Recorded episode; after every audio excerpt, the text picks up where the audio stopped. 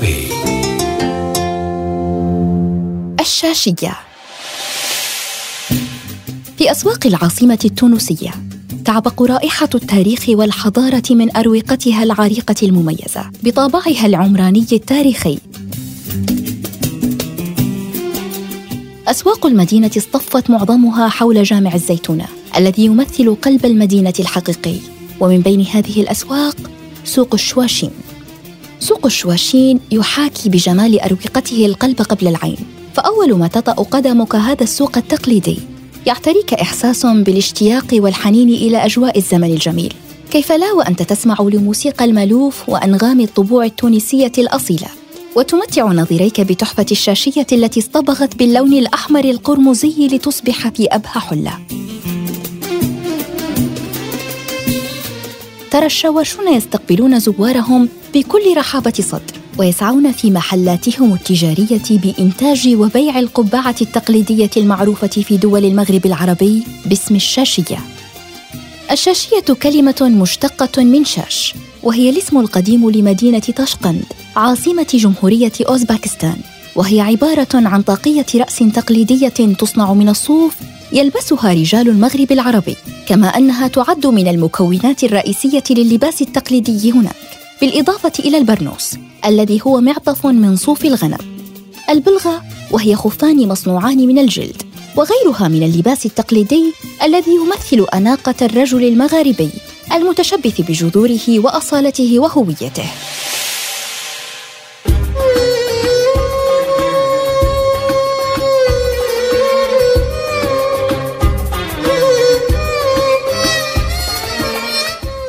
صناعة الشاشية التقليدية إلى المغرب العربي تحديداً إلى تونس بعد الفتح الإسلامي لمدينة القيروان التونسية عاصمة دولة الأغالبة سنة 670 للميلاد. بقيادة الفاتح عقبة بن نافع والجيوش الإسلامية التي كان من بين عناصرها عدد من الفرسان من مدينة شاش يرتدون الشاشية. ومن هنا كانت الانطلاقة لصناعة الشاشية في تونس. وبعدها انتقلت إلى العديد من مدن البلدان المغاربية المجاورة لها سواء عن طريق التصدير أو تعلم الحرفيين لهذه الصنعة. كما أن قدوم الأندلسيين وهجرتهم بعد سقوط غرناطة سنة 1492 ميلادية ساهم بشكل فعال في تطور صناعة الشاشية وعرفت أوج تطورها خلال القرنين الثامن عشر والتاسع عشر للميلاد. بعد التوافد الكبير الذي شهدته دول المغرب العربي إليها فلقد كان من بين الوافدين صناع الشاشية فأقاموا بها واستوطنوها وأحيوا فيها هذه الحرفة خاصة في دولة تونس إبان غزو سوق الشواشين آنذاك. وإلى الآن لا تزال هناك مصطلحات ذات أصل أسباني متداولة في صناعة الشاشية بتونس.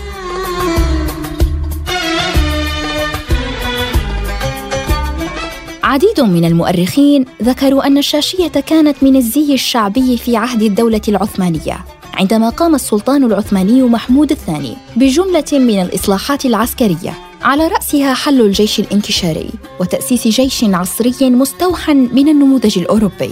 ما استوجب على السلطان تغيير اللباس العسكري فأصبحت بذلك الشاشية من عناصره المميزة. ومنذ ذلك الحين انتشرت الشاشية في كل المناطق الخاضعة لحكم الإمبراطورية العثمانية وأضحت رمزاً للوقار والرفعة في المجتمع العثماني. صناعة هذا النوع من القبعات يتطلب جهداً كبيراً، كون أنها صناعة تقريباً يدوية في كل مراحلها، إذ يبدأ تصنيع الشاشية من مادة الصوف الطبيعي ويتم استخدام صوف الغنم لأنه عازل للحرارة والبرد في آن واحد. وتمر عملية صنع الشاشية عبر عدة مراحل أساسية. أهمها على الإطلاق هي المرحلة الأولى التي تقوم بها عادة نساء مختصات وتسمى الكبوس وهو عبارة عن طربوش كبير الحجم ويحاك بطريقة يدوية وباستعمال خمسة إبر كبيرة الحجم على عكس تلك المستخدمة لحياكة الملابس الصوفية. هذه المرحلة مهمة باعتبارها مرحلة التأسيس وتتطلب الدقة المتناهية في الحساب الذي تعتمده النساء لإنجاز عملهن إذ أن أي تقصير حسابي قد يؤثر على الشكل النهائي للشاشية. في المرحلة الثانية تتولى نساء أخريات عملية تسكير الكبوس أو ما يسمى بالعقدة وذلك لضمان تماسك المنتوج الصوفي المنجز. ثم يغادر الكبوس نحو مصنع البطان وهو المصنع الوحيد المختص في الشاشية في تونس. وتتم هنا مرحلة التقولب وتتمثل أساساً في تغيير شكل الكبوس بإغراقه في الماء والصابون. لمدة زمنية تتجاوز العشر ساعات. يكتسب الكبوس بعد ذلك شكلاً أصغر من حيث الحجم. ويمر إلى مرحلة أخرى تسمى التجرديش باستخدام الكردون وهو نبتة طبيعية موجودة أساساً في العالية من ولاية بنزرت. أو باستخدام الجرداشة الاصطناعية وتساعد هذه العملية على تليين الصوف وتوحيد اصطفافه لتوضع عليه علامة خاصة تسمى النيشان وهي بمثابة التوقيع الخاص لصانع الشاشية وتسمى هذه المرحلة بمرحلة النيشان ثم تصبغ الشاشية وتوضع في قوالب حسب مقاسات مختلفة لتصل هنا إلى مراحل التصنيع الأخيرة التي تصبح بعدها جاهزة للاستخدام.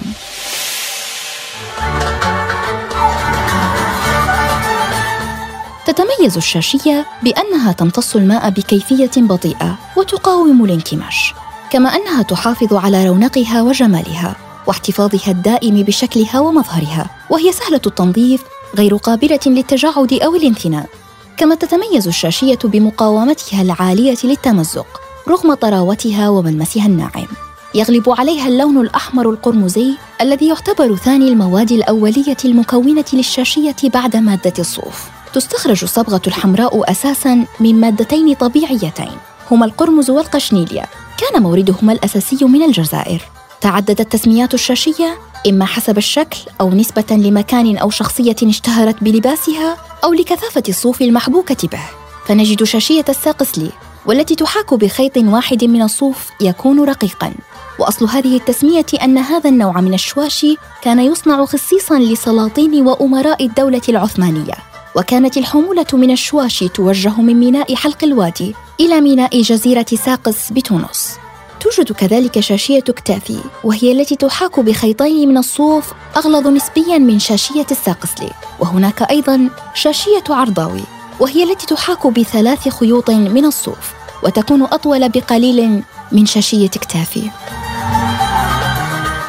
أما شاشية طرابلسي فهي التي اشتهر بلبسها أهل طرابلس. لونها أسود مع إضافة هدبة من صوف متلبد أسود في أعلاها.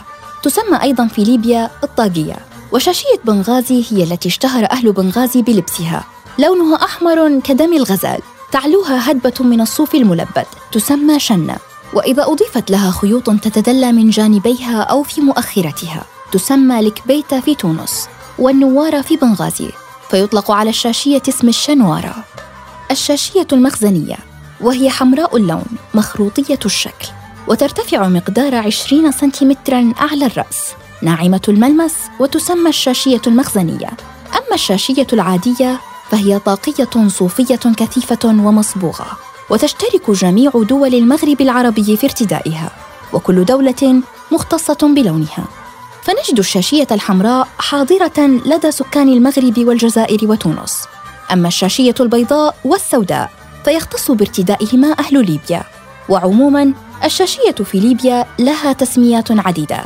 كبوس طاقية والأمازيغيون في ليبيا يسمونها تشاشيت وكمبوس. وتوجد كذلك شاشية مجيدي وهي التي اشتهر بلبسها السلطان عبد المجيد. وشاشية اسطنبولي اشتهر بلبسها أهل اسطنبول. يكون طولها أكبر من شاشية مجيدي. والفارق بين محيطها السفلي والعلوي. أكبر من الفارق بين محيطي شاشية مجيدي هاتان نوعيتان من الشاشية. بدأ استعمالهما في تركيا والشرق الأوسط بداية من سنة 1824 ميلادية. حين استقبل السلطان محمود الثاني وفدا من تونس من ضمنه جنود كانوا متوجين بهاته النوعية من الشواشي فأعجبته هذه النوعية من اللباس فأصدر قانونا يوجب الجيش العثماني بارتدائها. وعين ناظرا لشراء الشاشية من تونس. وكلف كاتب زادة مصطفى أفندي لشراء خمسين ألف شاشية من تونس. كما عينه مشرفا على تأسيس أول معمل لها في الأستانة واستعان لهذا الغرض ببعض الخبراء من تونس. كما أن أول مصنع أسس في مصر في عهد محمد علي وكان ضمن مشروع القرش الذي جلب الخبراء من تونس للاستفادة من خبرتهم في صنع الشاشية.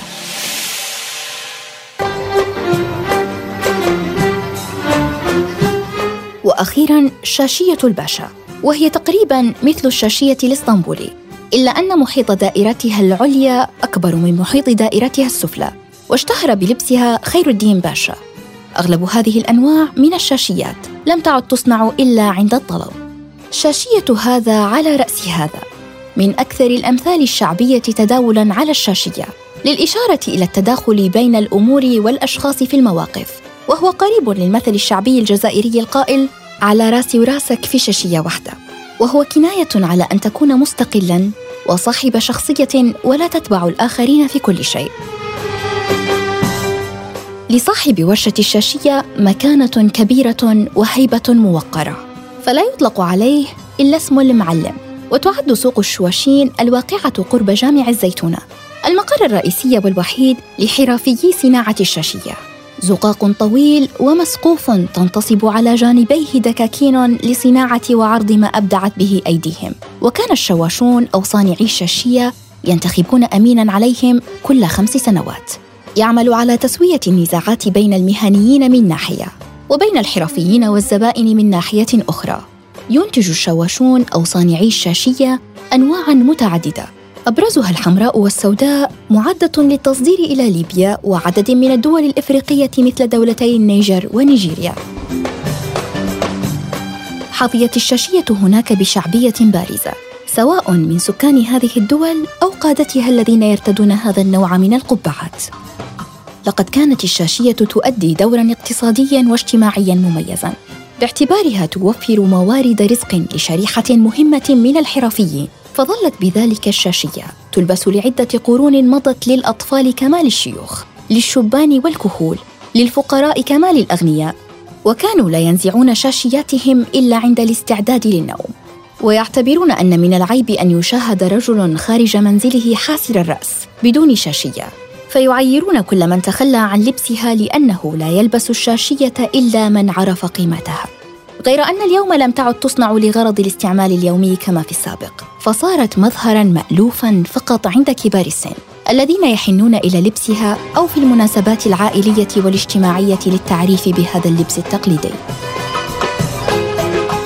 إلا أن في سوق الشواشين حرفيون لم يلتحفوا بوشاح التطور بل حملوا على عاتقهم مسؤولية حرفة توارثوها أبا عن جد. خطوا بأناملهم تاريخ هذا السوق وأبوا أن يندثر إرثهم الحرفي. هكذا كانت الشاشية تحفة فنية محافظة على أصالتها ورونقها. وهكذا أبدع صناعها وشيدوا بقيمتها الجمالية والتقليدية الحاضرة في مختلف المناسبات. على أمل أن تستعيد هذه الحرفة بريقها وأن تعود بقوة لتكملة المشوار الذي ورثناه عن أجدادنا القدامى في صناعة الشاشية. إنها فعلا حرفة تعاند وتقاوم الحياة المعاصرة.